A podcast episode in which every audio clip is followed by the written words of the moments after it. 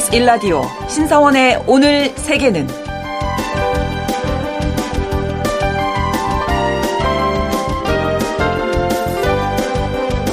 안녕하십니까. 아나운서 신사원입니다. 미국의 슈밋 해양연구소는 최근 수중 로봇을 이용한 탐사에서 새로운 생물종으로 추정되는 100여 종을 발견했다고 공개했습니다. 연구소가 공개한 생물은 고슴도치처럼 몸에 가시가 있는 바닷가재도 있었고요.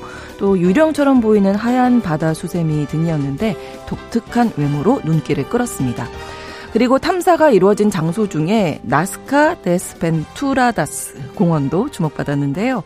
이곳은 과거 불법 어업 때문에 생태계 파괴가 아주 심각한 곳이었지만 지금은 칠레 정부가 해양공원으로 지정해서 연구만 허용된다고 합니다. 연구팀은 이번 탐사로 해양공원이 해양 서식지를 효과적으로 보호한다는 점을 확인했다고 밝혔는데요. 다양한 생물이 공존하는 지구를 지키려면 인간이 먼저 그 다양성을 존중하고 지키려는 노력을 계속해야 할 것 같습니다.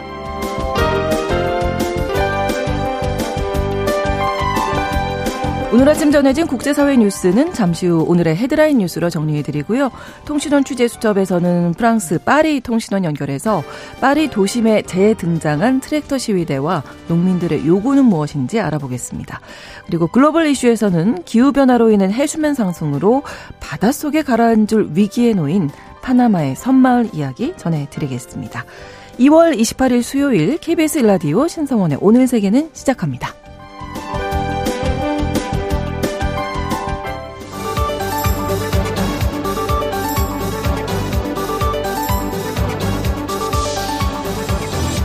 오늘 세계는 헤드라인 뉴스.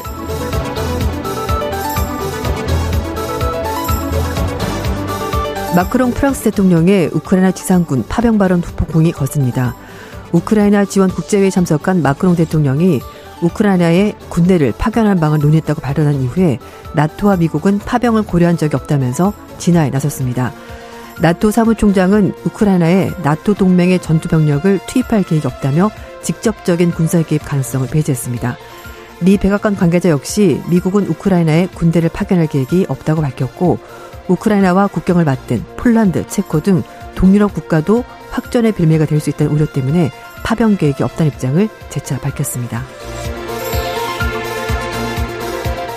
미국을 비롯한 4개국이 가자 지구 40일 휴전과 인질 수감자 교환을 제안했습니다.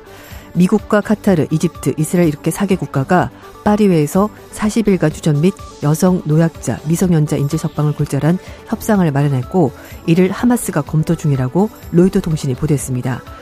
회의에서 마련된 이번 협상안에는 40일간의 휴전과 휴전 기간 모든 군사작전을 중단하는 내용이 골자인데요. 이 기간 가자지구 상공에서도 공중정찰 하루 8시간 동안 중단됩니다.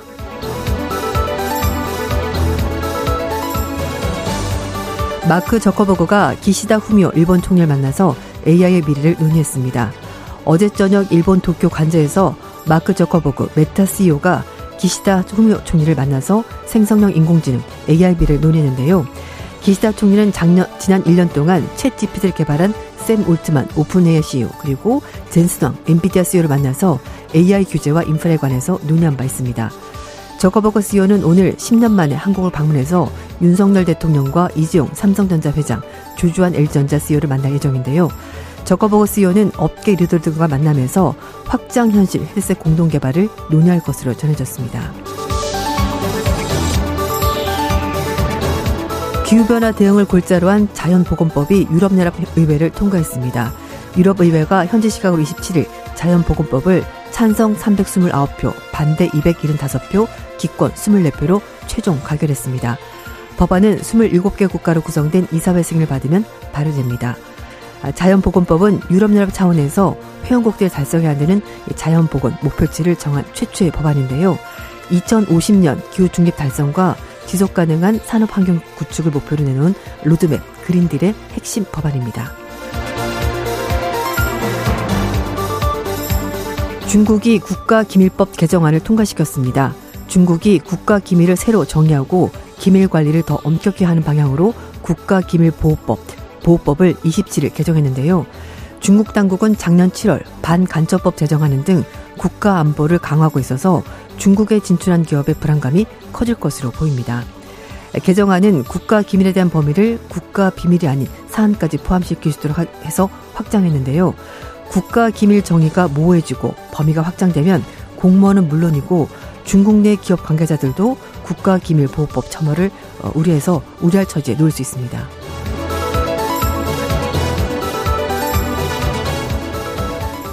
아이폰 제조업체 애플이 자율주행 전기차 개발을 포기했습니다. 애플이 10년간 공들여 왔었던 자율주행 전기차인 애플카 개발을 포기한다고 밝혔는데요. 소식통에 따르면 애플이 전기차를 연구해온 조직 스페셜 프로젝트 그룹을 해산할 예정이고 이런 사실을 내부적으로 프로젝트에 참여하고 있는 2천여 명의 직원들에게 알렸다고 전했습니다. 회사 측은 직원들에게 프로젝트가 마무리될 것이고 많은 직원이 인공지능 AI 부서로 이동할 것이라고 전달했습니다. 블룸버그 통신은 일부는 다른 조직으로 옮겨갈 수도 있고 일부는 해고될 수도 있다고 전했습니다.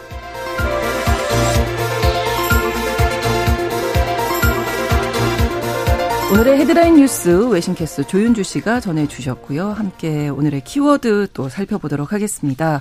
자, 첫 번째 키워드. 우리는 그런 말 한 적이 없습니다라고 누가 얘기했을까요? 보통 정치인들은 기억이 나지 않습니다. 저는 그런 말 한 적이 없습니다. 라고 하는데 이건 어, 나토 회원국들, 미국이 한 얘기입니다. 네. 앞에 잠깐 말씀을 드렸습니다만 이 마크롱 프랑스 대통령이 우크라이나 전쟁에 지상군을 직접 투입할 음. 수도 있다라고 말하면서 네. 후폭풍이 거세고요. 그러자 어, 나토 국가 회원국들 미국은 우리는 그런 말 한 적이 없습니다라고 음. 얘기를 했습니다. 이렇게 되면은 우크라이나 전쟁이 확전이 될 수가 있고 그런 걸 우려해서 어 이런 충돌을 피하기 위해서 이런 얘기를 하는 건데요. 네. 이 얘기는 처음에 26일 날 슬로바키아 총리가 자국 TV 연설에서 나토와 유럽연합 일부 회원국들이 우크라이나 측에 파병하는 방안을 검토를 하고 있다라고 얘기하면서 시작이 됐고요. 네. 이 같은 회의를 주재했었던 마크롱 프랑스 대통령이 어, 파병설에 불을 붙인 겁니다. 마크롱 대통령은 관련 내용을 자유롭게 논의했었고 하지만 지상군 파병에 대해서 합의한 바는 없다라고 음. 말했습니다. 그렇지만 그 어떠한 것도 배제하지 않고 있고 어, 러시아가 승리하지 못하도록 모든 필요한 일을 하겠다라고 말해서 여지를 열어뒀습니다. 사실 그동안 서방 국가들이 이제 무기 지원을 했었는데 직접적으로 네. 이렇게 파병하는 거는 음. 아무래도 음. 이제 군사 충돌을 우려해서. 피했던 거잖아요. 그렇습니다. 어, 미국이 어쩌면 가장 이런 상황을 잘 알고 있었을 겁니다. 그렇죠. 아프간, 이란 다 파병하기 네, 때문에 네. 그게 얼마나 지리멸렬하게 진행이 되는지 음. 또 얼마나 많은 인명피해가 나는지 알고 있는데요. 그래서 일단 미국 비롯한 나토 국가들도 우크라이나에 뭐 무기, 돈 이런 건 제공하지만 어, 절대로 군인을 파견하는 음. 것은 하지 않고 있고 이렇게 되면은 러시아와 직접적으로 충돌하기 때문에 이걸 피하고 있었는데요. 러시아 측도 브리핑 통해서 나토 회원국이 우크라이나에 전투를 벌이게 된다면 나토와 러시아가 충돌하게 될 것이다. 음. 이제 양상이 달라질 거라고 경고했습니다. 네. 어, 나토와 유럽 국가들도 파병 관련해서 이제 파문이 확산될 조짐 보이자 서둘러서 진화에 나섰는데요. 나토 사무총장이 직접 나섰습니다. 우크라이나에 나토 동맹 전투 병력을 투입할 계획이 없다라고 일축했고요. 미국 역시 우크라이나에 군대 보낼 계획 전혀 없다라면서 백악관 관계자가 밝혔습니다. 어, 올라프 숄트 독일 총리도 유럽과 나토 회원국은 처음부터 우크라이나 땅에 군을 파견할지 예, 이제 뭐 그런 거 절대 얘기한 적이 없었고 앞으로도 그럴 계획이 전혀 없다라고 얘기를 했고요. 체코 총리도 다른 길을 굳이 열 필요가 없지 않냐. 우크라이나 지원을 좀 더 할 필요가 있다 이렇게 음. 말했습니다. 네. 그리고 직접 국경을 맞대고 있는 폴란드, 체코도 파병은 하지 않는다라면서 선을 확실하게 그었습니다. 음, 서둘러서 진화하는 네, 맞습니다. 좀 지켜봐야 되겠습니다. 음. 두 번째 키워드는 너희는 포위됐다. 네, 네. 맞습니다.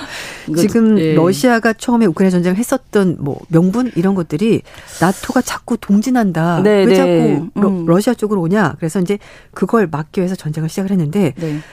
전쟁이 막상 시작되고 나니까 그 주변 국가들이 위협을 느꼈고 오히려 나토에 가입을, 가입을 하면서 네. 러시아가 포위되는 그런 일이 벌어지게 된 겁니다. 작년에 핀란드가 먼저 가입을 했고요. 네. 이제 최근에 어제 말씀드렸습니다만 스웨덴이, 스웨덴이 네, 그렇죠. 가입을 하면서 발트해를 중심으로 해서 러시아를 둘러싸고 어. 나토 형국들이 쫙 포진하게 되면서 결국은 그러네요. 나토가 포, 그러니까 러시아가 포위되는 그런 어, 음. 일이 벌어지게 되는데요. 특히 발트해 지역에서 러시아의 압도적인 우위를 점하지 못하고 있었던 나토가 스웨덴이 가입하면서 대응력을 높이게 된 겁니다. 음. 특히 스웨덴은 발트해에서 뭐 잠수함 그리고 호위함 전투기를 생산하는 어 북유럽의 대표적인 군사 강국인데 네. 이런 군사 강국이 음. 나토에 가입하면서 러시아가 더 불리해진 상황이 된 겁니다. 나토는 앞으로 스웨덴 동남부에 있는 어, 고틀란드 섬을 주축해서 대러 방어선을 구축한다고 하는데요. 이렇게 되면은 러시아에 맞서서 발대 동맹에 대한 파병을 증강하는 것도 좀 더 쉬워질 것으로 보입니다. 음. 뉴욕타임즈는 발대에서 러시아 해군을 봉쇄하고 북극권을 감싸기가 이제는 훨씬 더 쉬워질 거다 이렇게 어. 예상했습니다. 그러니까 앞서 말씀해주신 대로 음. 지금 러시아의 의도와는 전혀 다른 네. 방향으로 네. 가고 있어요. 맞습니다. 네. 어, 지금 나토 확장은 우크라이나 침공을 결정한 푸틴 러시아 대통령의 뭐 패착이다 이런 분석까지 나오고 있는데요. 말씀 것처럼 나토 동진을 명분으로 전쟁을 시작했는데 네. 오히려 러시아가 나토 확대라는 음. 정반대 결과를 이제 목전에서 지켜보게 된 겁니다. 음. 뉴욕타임즈는 작년에 핀란드에서 스웨덴이 나토의 멤버가 되면서 푸틴 대통령이 계산하지 못했던 러시아 침공의 결과를 마주하게 됐고 푸틴 대통령이 더는 영구적인 평화를 꿈꾸지 않는 한 확대된 나토와 이제 마주하게 될 거다라고 음. 경고했습니다. 네, 세계 정세가 어떻게 네. 흘러갈지 맞습니다. 그렇습니다. 음. 세 번째 키워드로는 예전의 중국이 아니다. 네, 네 이렇게 맞습니다. 고르셨네요. 어, 사실 중국 인도하면은 제조업 강국 이렇게 음. 우리가 이제 말과 많이 알고 있는데요. 네. 이번에 스페인에서 세계 최대 통신 기술 전수인 모바일 월드 콩그레스 어, MWC가 열리고 있는데요. 여기에 관람객들이 북적북적한 부스가 있는데 거기는 네. 바로 중국 업체들이 만든 부스라고 합니다. 그렇군요. 신기술, 중국기업 이런 곳이 인기를 끌고 있다고 하는데요. 그래서 어. 실제로 어 이번 그 모바일 월드 콩그레스 참여한 한 IT 업체 관계자가 네. 예전의 중국이 아니다. 정말 음. 소름 돋는다. 이렇게 오. 말했다고 합니다. 네. 가장 눈에 띄는 제품이 있었는데요. 레노버 그 노트북 PC 네네네. 만드는 중국 업체인데 사실 이 업체가 우리나라에서는 음, 가성비가 좋은 노트북을 그렇죠. 만드는 업체다. 대학생들 좀 많이 쓰고 있었는데 이번에 세계 최초로 투명 디스플레이 노트북 전시했습니다. 오, 그 투명 디스플레이 네, 노트북. 뒤가 다 보이는 거죠. 와. 네. 어, 미래 사회 그 영화에 나오는 거 아니에요? 맞아요. 네, 맞습니다. 네. 그래서 이게 어 LED 투명 디스플레이를 하는데요. 네. 원래 화면에는 뭐 선도 들어가고 부분 들어가고 이제 그렇게 그렇죠. 되니까 다 막혀 있잖아요. 근데 네네. 이거를 키보드 밑으로 다 뺐다고 합니다. 그래서 아. 투명하게 보인다고 하는데 네. 뒤에 있는 물건 다, 다 보여요. 네, 사람도 다 보이고 다 있습니다. 오. 그래서 어 이제 레노버 측 관계자는 지금 당장 판매하는 제품은 아니고 컨셉 제품인데 음. 어쨌든 혁신적인 시도 자체를 좀 의미 있게 봐달라 그러네요. 이렇게 했습니다. 음. 자동차도 당장 판매할 거 아니어도 혁신적인 디자인의 그렇죠. 자동차 보이는 것처럼 네. 이번 전시에서 아주 혁신적인 제품이 나온 건데요. 사실 그 동안의 중국 기업은 우리나라 삼성전자가 만든 제품을 1년 뒤에 선보이면서 좀 가성비 있게 싸게 내뒀는데 음. 이제는 그런 중국 기업들이 아니라는 거죠. 혁신적인 어. 제품을 들고 나왔다고 합니다. 특히 화웨이가 이번 그 전시회 중에서 참가 기업 중에서 가장 큰 면적을 썼다고 하는데요. 네. 무려 9천 제곱킬로미터. 아, 제곱미터. 제곱미터. 네, 그러니까 아, 네. 우리 보통 5구제곱미터 아파트 24평. 네. 아시죠? 쉬우시죠? 이렇게 하면 근데 이게 역시 우리 조윤주 캐스터는 이게 부동산에 조금 관심이 어, 많으셔서 어, 특화된 건 아니고 관심은 있다. 관심은 많으시다. 그래서 네. 이게 59제곱미터를 따지자면은 125배 음. 정도 되는 어마어마한 면적을 화해가 썼다고 합니다. 그래서 이번에 자체적으로 개발한 생성형 AI 모델 판구를 소개했다고 하는데요. 네. 날씨 예측도 되고 뭐 광산 채굴, 장비 제어 이런 여러 가지 기능이 다 가능, 한 AI라고 합니다. 네. 그리고 최근에 베이징에서 시범적으로 구축한 5.5세대 네트워크 기술도 공개가 됐다고 하는데요. 5G보다 10배나 빠른 것이 바로 5.5세대, 5세대라고 합니다. 이 화해가 AI 활성화를 위해서 5.5G를 상용하겠다는 계획도 같이 밝혔습니다. 그렇군요. 음. 미국 라스베거스에서도 이 CES라고 하죠. 가전제품 박람회 열리는데 스페인에서 이렇게 중국 기업에 공을 들이는 이유 어떻게 보세요? 네. 사실 미국과 중국이 이런 어, 갈등 때문에 네. 미국에서 전시하는 거에 대해 중국 기업들이 좀 가기가 쉽지가 않았습니다. 그렇죠. 그래서 어 그럴 바에 차라리 스페인에서 하는 이 대회 좀더 집중하자라고 아. 하면서 여기에 굉장히 많은 자금과 노력을 어 음. 이제 부었다고 하는데요. 어 CS CS 2024에서는 화해 샤오미 같은 중국 기업은 볼 수가 없었습니다. 특히 이제 음. 화해 같은 경우는 미국의 제재를 받고 있는 기업이기 때문인데 네. 반면에 이번에 스페인에서 열리고 있는 모바일 월드 콩그레스는요. 어, 개최국인 스페인이 가장 많은 업체가 참여했습니다. 거의 한 700개 정도가 참여했고요. 아, 네. 미국이 432개, 영국이 408개, 그리고 어 중국 기업이 네 번째로 많은 288개 기업들이 아. 참여하면서 굉장히 많은 공을 들였습니다. 네. 그러니까 CES 대신에 MWC, 그러니까 모바일 월드 콩그레스에 좀 더 확실하게 음. 중국 기업들이 어, 존재감을 드러냈고요. 어, 전시장에 가장 가까운 대형 5개 전광판을 음. 삼성전자가 물론 차지하긴 했습니다만 샤오미는 양으로 승부를 벌였습니다. 건물 주변 건물 지하철 벽면에 온통 중국 업체들의 가구가 아, 가득했다고 합니다. 야, 대단합니다. 네. 미국은 조금 꺼려지니까 네. 스페인에서 음. 한번 우리의 기술을 마음껏 그렇죠. 네, 전시해 보자. 맞습니다. 이런 얘기였네요. 음. 자, 네 번째 키워드는 56년 만에 복귀인데 와, 반세기 만에 네. 복귀. 신성원 나서 어떻습니까? 아이들 교복 입는 거에 대해서. 저는 교복 좋다고 생각합니다. 그렇죠. 옷걸이 찬성입니다. 적극 찬성입니다. 네. 네. 왜냐면 아이들이 워낙 또 외부 관심도 많고 네. 또 아이들이 워낙 예쁘다 보니까 그렇죠. 막 네. 아침에 학교 갈 때마다 이거 맞아요. 이거 하잖아요. 얼마나 씨름하는데. 네, 프랑스에서 교복을 다시 도입한다고 아, 합니다. 근데 네네. 좀 논란이 있는데 이거 좀 음, 아이들 다 똑같이 입으니까 음. 오히려 차별을 받지 않는다. 그렇죠. 됐고 이거 네. 무슨 유니폼이니까 교복 이거 약간 군대문 아니냐라고 이제 약간 의견이 엇갈리긴 하는데요. 어쨌든 시범적으로 일부 학교가 교복 착용 시작을 했습니다.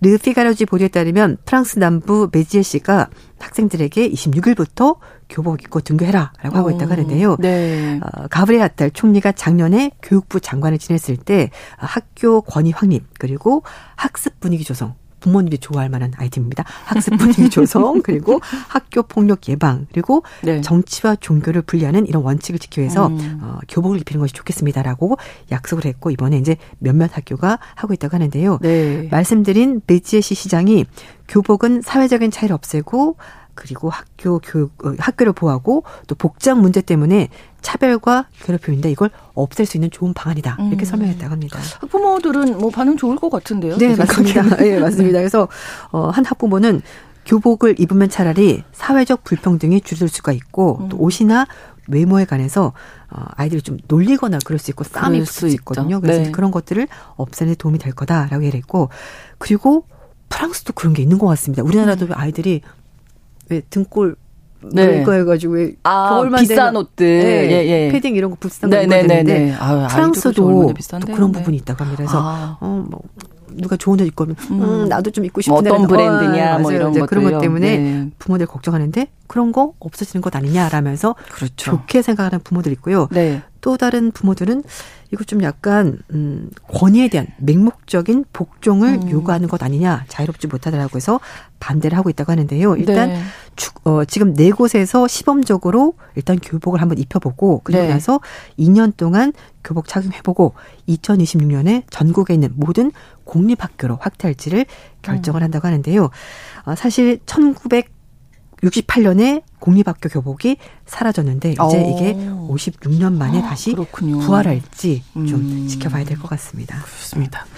자, 다섯 번째로는 음. 생애 마지막을 함께한 전설의 집인데요. 네. 네. 어, 퀸의 보컬. 아, 프레디 머큐리가 살았던 아, 런던 집이 3천 파운드, 우리 돈으로 500억 원에 3천만 파운드. 파운드. 네, 3천만 파운드. 그러니까 500억 원의 매물로 아. 나왔습니다.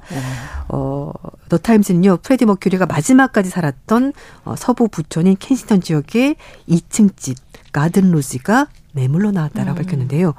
하, 2층 집이 500억. 500억. 네. 어, 뭐 영국이 비싼 건 알고 네. 있지만. 네. 근데 이 집이 네. 1907년에 지어졌다고 합니다. 100년이. 근데 영국에는 좀 오래된 집들이 많긴 하다고 해요. 그래서 어쨌든 어, 100년이 넘은 집이고 피아노가 있는 응접실, 바가 있고 침실이 8개 그리고 오. 일본풍으로 지어진 정원 이렇게 구성이 돼 있다고 하는데요. 네. 프레디 버큐리가 1980년에 이 집을 구매해서 1991년 에이즈 합병증으로 숨질 때까지 지냈었다고 하고요.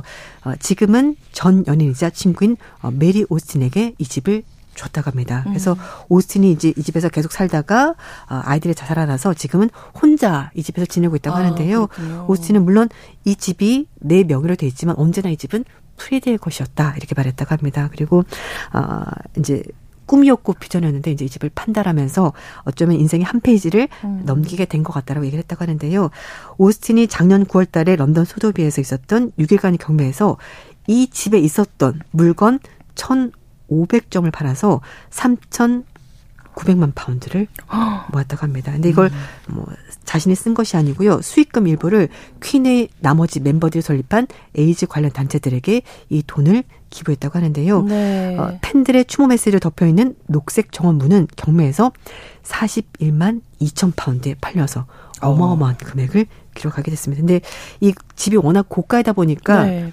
음, 바로 공개할 수는 없다고. 왜냐면 팬들이 너무 올 거기라서. 아, 그렇죠. 그래서 이제 부동산 어. 그 중개업체에서는 일단 구매자의 경제적 능력을 좀 확인을 해보고 진짜 살 것인지 네, 예. 살 돈이 있는지 아, 그렇죠. 확인해보고 집을 보여준다고 합니다.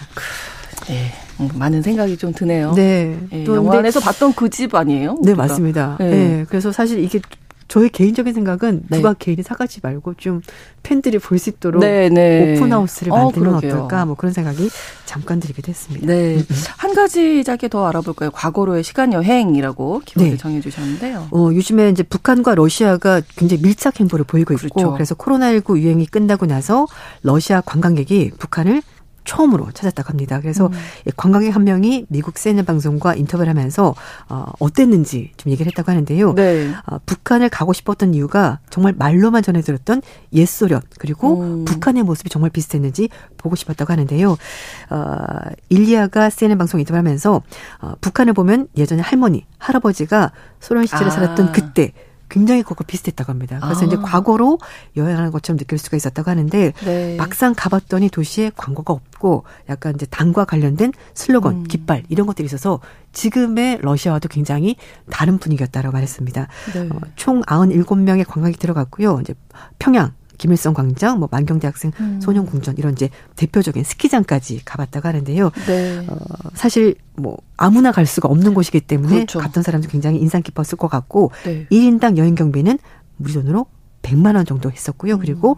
러시아를 구사하는 가이드와 함께 동행했다고 하는데 특히 군이나 제복 입은 사람 그리고 건물 중인 건물은 이제 건설 중인 건물은 찍지 음, 말아달라 일종에서 네, 그래서 좀 제한이 많았다고 하고 특히 음. 신문이나 잡지를 접을 때 어, 북한의 지도자가 있는 사진은 구겨지면 안 된다고 주의사항을 받았다고 해서 좀 색다른 경험이었다 이렇게 음. 말했다고 합니다. 네. 음.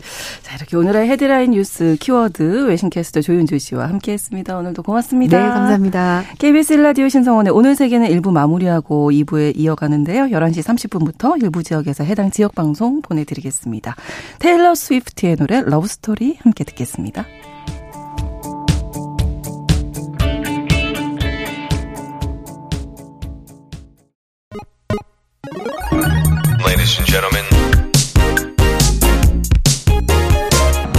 국제사회의 다양한 뉴스를 한눈에.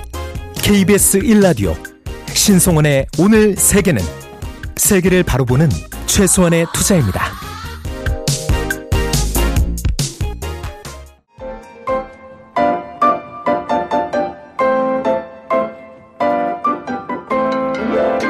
통신원 취재 수첩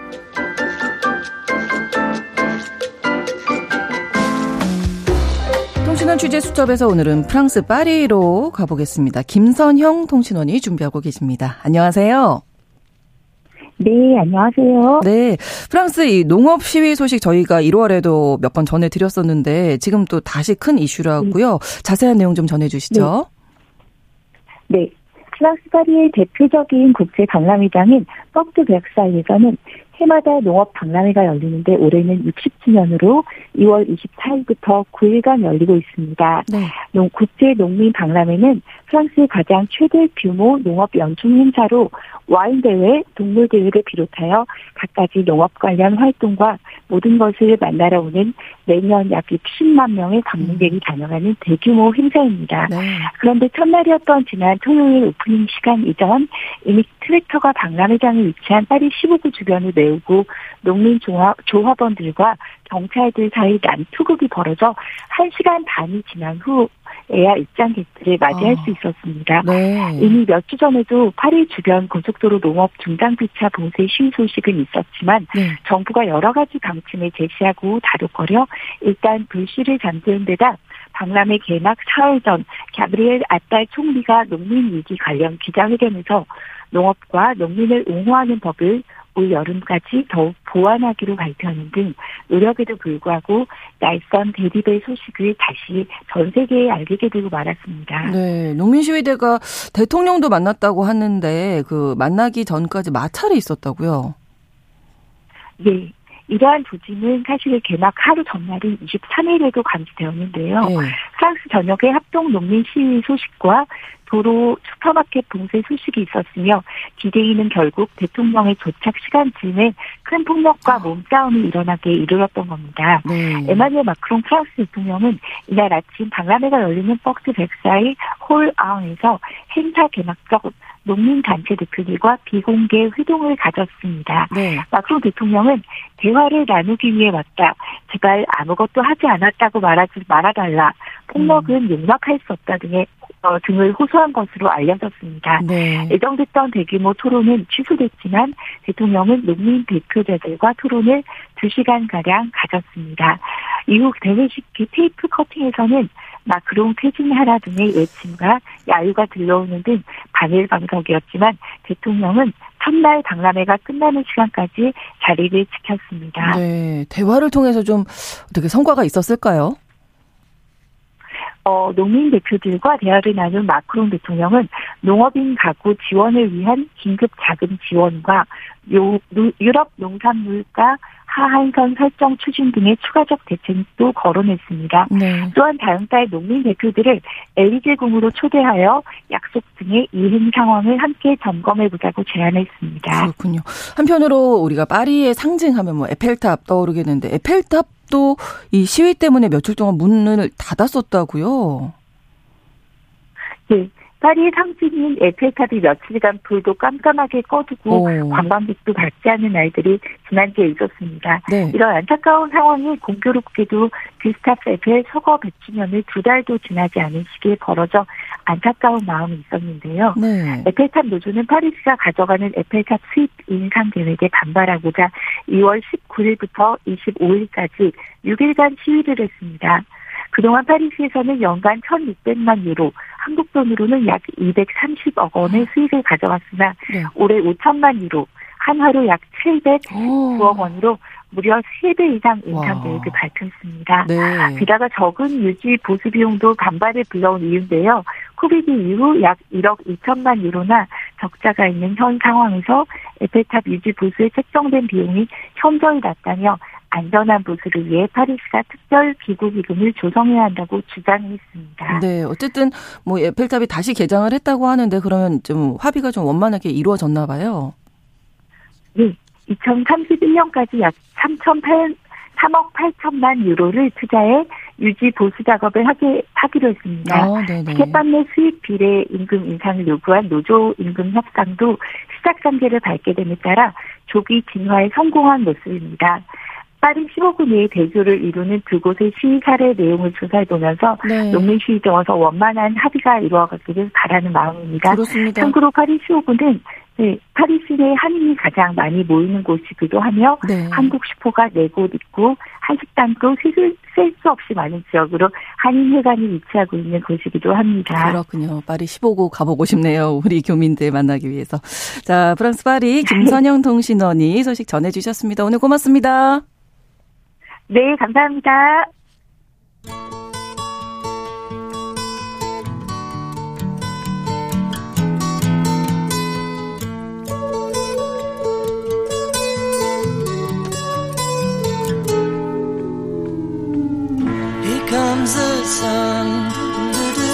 글로벌 이슈는 구정을 수상한 GPS로 함께하겠습니다. 이 넓은 지구촌의 한 지역이나 장소를 중심으로 우리가 또 주목해봐야 할 이야기 전해드리는데요. 구정은 국제전문기자와 함께하겠습니다. 어서 오세요. 안녕하세요. 자, 오늘은 저희가 이게 기후 변화 때문에 가라앉을 위기에 놓인 선망을 가본다고요.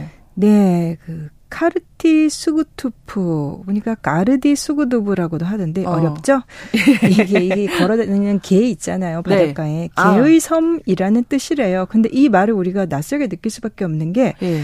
여기가 어디냐면 중미에 파나마에 있는 어떤 산블라스라는 섬 군도가 있어요. 아. 예, 그곳의 말이니까 거기가 파나마에서 쓰는 말이 아니라 스페인어나 영어가 아니라 네. 그 토착민들의 말이라고 합니다. 아, 그렇군요. 예. 근데 이 섬이 이 게의 섬이라는 이 가르디 쑥투브가 어디 있냐면 파나마 본토에서 한 1.2km 떨어져 있으니까 음. 멀지 않아요. 바로 음. 바닷가에 붙어 있는 곳이고 네. 이 산블라스 군도라는 곳은 365개의 섬으로 이뤄진 아름다운 곳이다. 이렇게 설명이 되어 있더라고요. 네. 대부분은 무인도인데 이제 몇몇 섬에 토착민들이 살고 있는데 네. 이 파나마라는 곳, 중남미의 대부분의 국가들이 그렇듯이 음. 16세기에 스페인인들이 와서 그렇죠. 식민지로 삼았습니다. 네. 근데 이제 그때 절멸을 피하고 살아남은 토착미 부족들은 이제 여기저기 옮겨다니면서 음. 살아야 했는데 네. 그런 사람들 중에 구나라는 원주민 집단이 있었어요. 구나. 예, 예. 근데 네. 원래는 오늘날에 이제 콜롬비아 지역 쪽에 좀 가깝게 살고 있었는데 네. 스페인 사람들이 이제 연안까지 몰려오면서 위기를 맞았고 19세기부터는 이제 강하구 근처에 섬으로 이주하기 시작을 했는데 음. 그때부터 이제 한 150년, 100, 이정 150년, 200년 가까이 음. 이렇게 이쪽 섬들에 정착을 해서 살아왔던 거죠. 그렇군요. 근데 이제 파나마의 어떤 한 작은 섬인 거잖아요. 예. 파나마 하면 떠오르는 게 운하거든요. 저도 사실 그래요. 누구나 다 파나마 그러면 운하. 네. 근데 이 파나마가 1821년에 스페인으로부터 독립을 하긴 했는데 아. 이제 그때는 개별 독립국가가 아니라 콜롬비아의 일부였어요. 그냥 아. 콜롬비아에 속해 있는 땅이었어요. 그렇군요. 그런데 파나마 운하가 만들어졌고 네. 우리가 파나마 그러면 운하를 먼저 떠올릴 수밖에 음. 없는 게 나라의 성립 자체가 운하랑 관련이 되어 있어요. 음. 그래서 미국이 이제 그 남북미를 가르는 파나마 지역의 이 운하의 운영권을 확보를 하기 위해서 네. 20세기 그 초반에 콜롬비아를 압박해가지고 1903년에 파나마를 독립을 개입을 시켰던 아, 거예요. 운하를 운영하기 위해서 예, 미국이. 예, 예. 예. 아. 근데 문제 뭐냐면 이 군화족이라는 토착민은 네. 원래 지금으로 따지면 콜롬비아 안에 콜롬비아와 파나마의 국경 지대에 살고 음. 있었는데 네. 나라가 갑자기 갈라져 버린 거예요. 그래서 아. 이제 부족 사회가 일부는 콜롬비아 쪽, 일부는 파나마 쪽 이렇게 갈라지게 된 음. 거죠. 근데 그때 새로 생긴 파나마 정부가 자기네 땅 안에 있는 군화족을 이것도 참 제국주의적인 용어인데 문명화하겠다. 네. 그래가지고 언어라든가 그 전통 복장 이런 걸 없애는 음. 캠페인을 벌였대요. 근데 그때 군화족이 굉장히 거세게 저항을 했고, 네. 그러니까 1925년에는 정부를 맞서서 우리 독립하겠다 이렇게 독립을 한 적도 있더라고요. 슬픈 역사가 또 담겨 예, 있었네요. 예. 독립투쟁 벌였던 이 군화족 지금은 어떻게 살고 있을까요?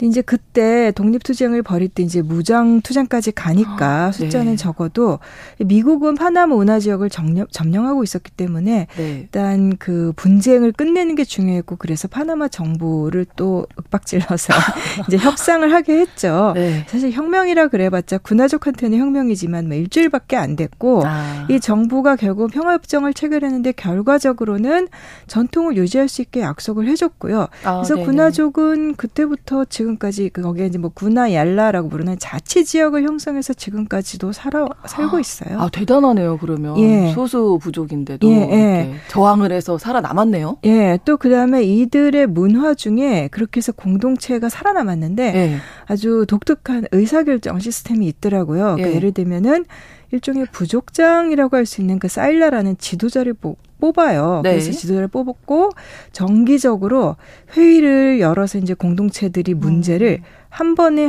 한대 모여서 논의를 해요. 오. 일종의 의회 제도가 원래 음. 토착민들 의회 제도가 있었던 거죠. 와. 그래서 이 토착민들의 자치 의회 성격의 이 기관이 갖는 의사결정권을 얼마나 인정할 거냐 이 파나마의 법 체계에서 음. 그걸로 참 여러 굉장히 많은 싸움이 벌어졌었는데 아. 2001년에 대법원에서 아예 파나마 대법원에서 판결을 해서 네. 주민들의 자치 의회로 인정을 받았고 네. 그래서 어떤 인류학자들은 이 군화족 쪽을 이 그렇게 백인들의 침탈을 받았던 라틴 아메리카에서 음. 문화유산, 언어, 영토를 지키는 데 가장 성공한 그런 원주민이다 이렇게 평가를 하기도 하더라고요. 정말 그러네요. 예. 끈질긴 민족이 아닌가. 예. 예.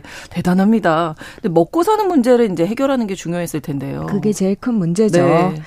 이제 전통 문화를 지켜왔지만 사실 이들이 결코 뭐 경제적으로 잘 산다고는 할 수 없죠. 음. 이제 카누를 이용해서 뭐 주변 바다에서 낚시를 하는데 네. 뭐 예를 들면 파나마 파나마 시티 그 나라의 수도죠. 네. 그 파나마 시티의 최고급 레스토랑에 해산물을 공급하는 게 군화족이다. 뭐 이런 아. 얘기 소개도 나오고 그 다음에는 그 망그로브라고 해서 강과 바다가 만나는 곳에 자라는 관목 숲이 있어요. 네. 짠물에서 자라는 이 본토와 섬 여기를 오가면서 해안에 그 망그로브 목재 채취해서 팔기도 하고 어. 그다음에 이제 관광객들 당연히 관광객들이 들어오겠죠. 근데 여기는 전통 문화를 지켜야 되기 때문에 그 관광객들이 오기는 하는데 섬을 섬을 방문하려면 이제 허가 받아야 되고 그다음에 자치 지역 안에서 외부인들이 부동산 사는 거 이런 건안 네. 되게 되어 있고 네. 아무튼 그렇게 기념품을 팔기도 하고 음. 관광업에도 많이 의존하고 있는데요. 이제 그런 섬들 중에 하나가 바로 그 처음에 말씀드렸던 가르디 쑥도비라는 섬이에요. 아. 근데 여기가 네. 크기가 굉장히 작아요. 네. 보니까 뭐 가로 400m, 세로 150m. 그러니까 여기가 이 자치 지역의 섬들 중에서는 인구밀도 높은 곳이라고 하는데, 아 그래요. 예, 정말 작은 섬이고 이제 여기에 한 300가구, 1,300명 정도가 살고 어, 있습니다. 정말 작은 섬인데요. 예, 예. 이섬 주민들이 또 다시 지금 피난을 가야 할 처지라면서요. 이 전쟁이나 질병 때문에 그 제국주의자들 온 다음에 네. 계속해서 수백 년을 옮겨 다녔는데 그러게요. 이번에는 기후 변화 때문입니다. 아. 주된 원인이. 그러니까 물론 이제 최근 몇 년 사이에 그 파나마랑 북미를 잇는 그 파나메리칸 고속도로들이 많이 뚫렸대요. 음. 그래서 관광객들이 늘어난 탓도 있고 또 연안에 산호초가 파괴돼서 어업은 점점 힘들어지고 아. 있고 그런데 해수면은 올라가고 음. 그리고 기후변화 때문에 이 작은 섬의 인구 밀도는 높은데 홍수나 폭풍 같은 아. 기상재해가 계속해서 늘어나고 어. 있다고 하더라고요. 직접적인 영향을 받겠네요. 많이 받습니다. 네. 여기가 이제 11월부터 2월까지가 우기예요. 네, 근데 네. 1990년대부터 침수 피해가 점점 심해졌다 그래서 주민들에게 증언들이 나와요. 아. 계속해서 집이 가라앉는 일이 너무 잦아지니까 네. 이 파나마에 있는 그 스미소니아 열대 연구소에 따르면은 이 섬 주변의 바다가 매년 뭐 3.4mm씩 이게 3.4mm라 그러면 우리가 생각하기 굉장히 조금인 것 같지만 예. 1960년도보다 해수면 올라가는 속도가 두 배 이상 빨라졌고 어. 문제는 여기가 이 섬이 아주 낮아요. 그래서 아. 집들이 제일 높은 곳이라고 해봤자 해수면에서 1m입니다. 조금만 파도가 쳐도 침수되기 쉬운 그러네요. 거고, 예. 그러니까 우리가 생각하는 이렇게 우리 이제 제주도 이런 거 생각하시면 안 되고요. 예. 2050년 정도가 되면 사람 살기 힘들어질 거고 아무리 늦어도 이번 세기 안에는 거주 불가능해질 거다라고 예고들을 하더라고요. 뭐 그런 먼 미래가 아니라 지금 당장도 예. 주거 환경이 매우 안 좋겠는데요. 너무 안 좋아요. 음. 이제 물론 뭐 이게 해수면 상승 많이 이유다라고 할 수는 없는데 음. 이게 사람들이 처음 정착했을 때는 네. 이섬 크기가 지금보다도 더 작아서 거의 절반에 불과했대요. 그냥 한마디로 연안에 있는 아주 작은 그냥 아. 예. 근데 이제 인구가 늘면서 이제 주민들이 거기를 섬을 점점 한마디로 키워갔던 거예요. 예, 예. 그러니까 주변에 산호초라든가 뭐 바위, 시멘트 블록 이런 거 가져다가 아. 점점 점점 늘려서 늘렸는데 이제 그렇게 되면은 섬을 그 폭풍으로부터 보호해주는 기능을 산호초가 하고 있었는데 그게 없어져 버린 거죠. 거죠. 아. 그래서 홍수에 더 취약해졌고 그리고 점점 더 이제 집이 많아지면서 당연히 위생도 열악해졌고 그래서 저도 이제 항공 그, 그 상공에서 촬영한 집에 그 섬의 사진들을 봤는데 네네. 뭐 집이 너무 다닥다닥 붙어 아, 있어서 아, 거의 하울에 움직이는 섬처럼 보여요. 네. 하늘에서는 거의 뭐 가운데 이렇게 길 몇 가닥 말고는 맨 땅이 보이지 않을 정도라서 네. 바닷가까지 집들이 그렇게 다 메우고 있다 보니까 뭐 가장자리에 있는 집들은 거의 뭐 바다에 떠 있는 정도예요. 400m 150m 예. 요 크기에 1,300명이 산다고 하니까 예. 다닥다닥 붙어 있을 예. 수밖에 없을 것 같고요. 그러면 이게 이주를 지금 결정이 된 건가요?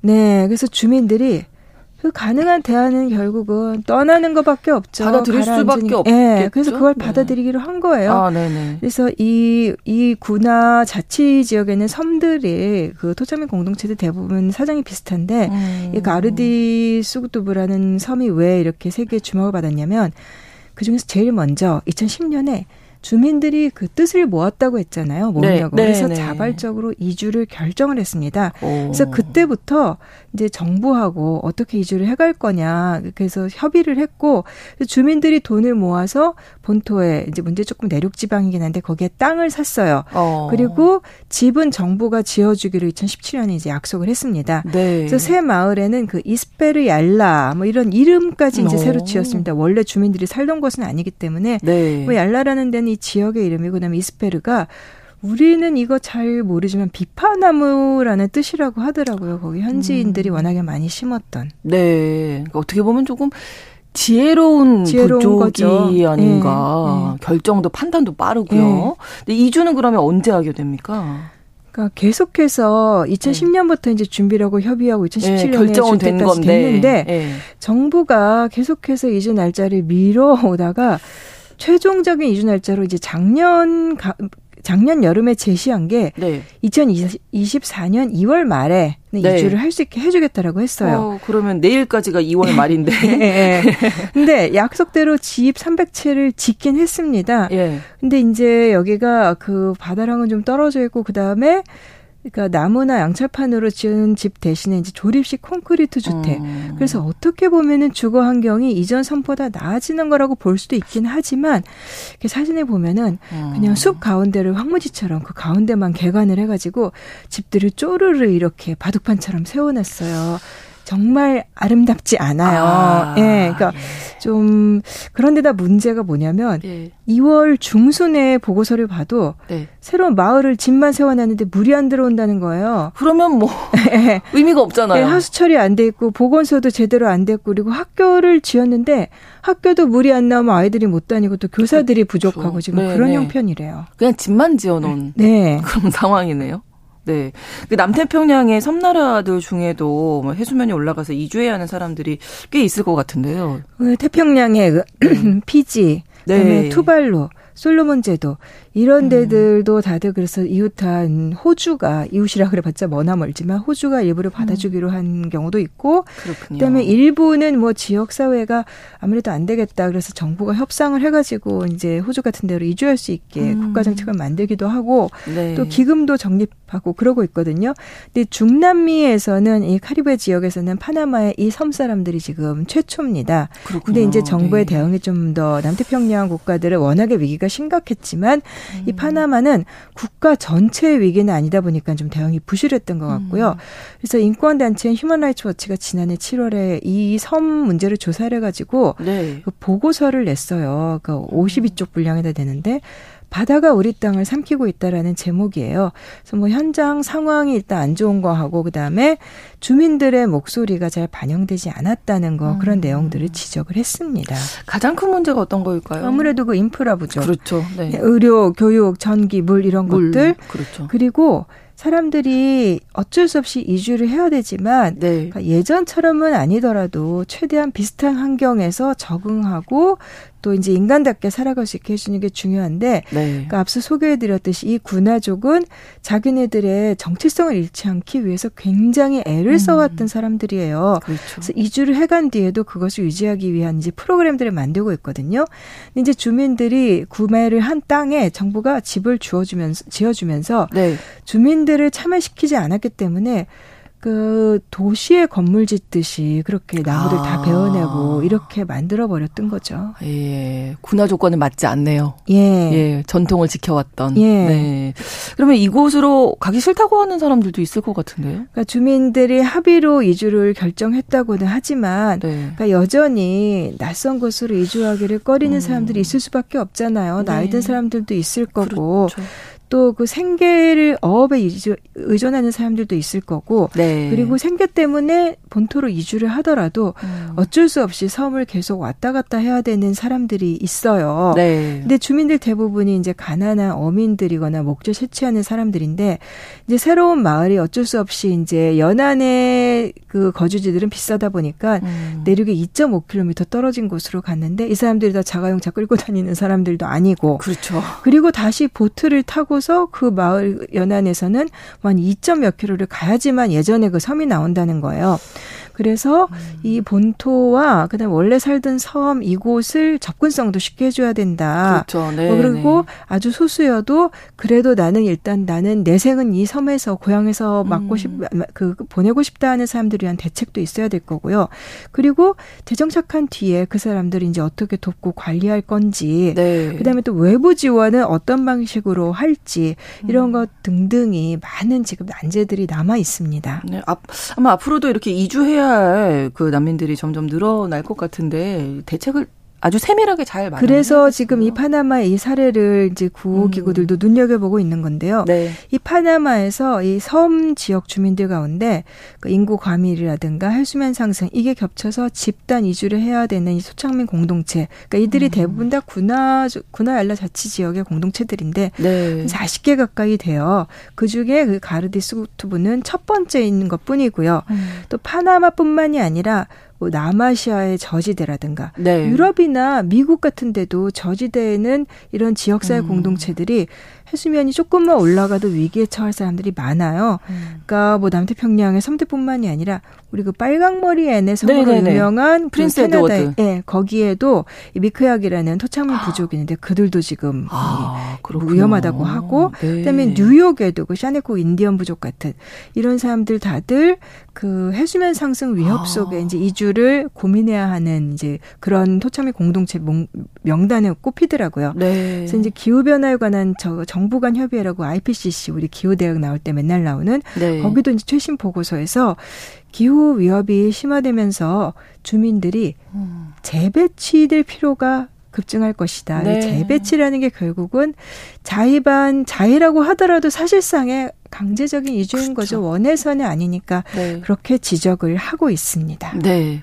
좀 정말 그 대책이 잘 마련돼야 될 것 같아요. 네. 우리가 좀 잘 몰랐던 부분인데 관심을 좀 가져야 할 것 같아요. 기후변화로 이주 위기에 처한 파나마의 선마을 가르티 수구투프 오늘 자세히 알아봤습니다. 글로벌 이슈 구정은 국제 전문 기자와 함께했습니다. 고맙습니다. 감사합니다. 오늘 방송 마무리하면서 컬처 클럽의 노래 더 월송 전해드리겠습니다. KBS 일라디오 신성원의 오늘 세계는 내일 오전 11시 5분에 다시 찾아뵙겠습니다. 고맙습니다.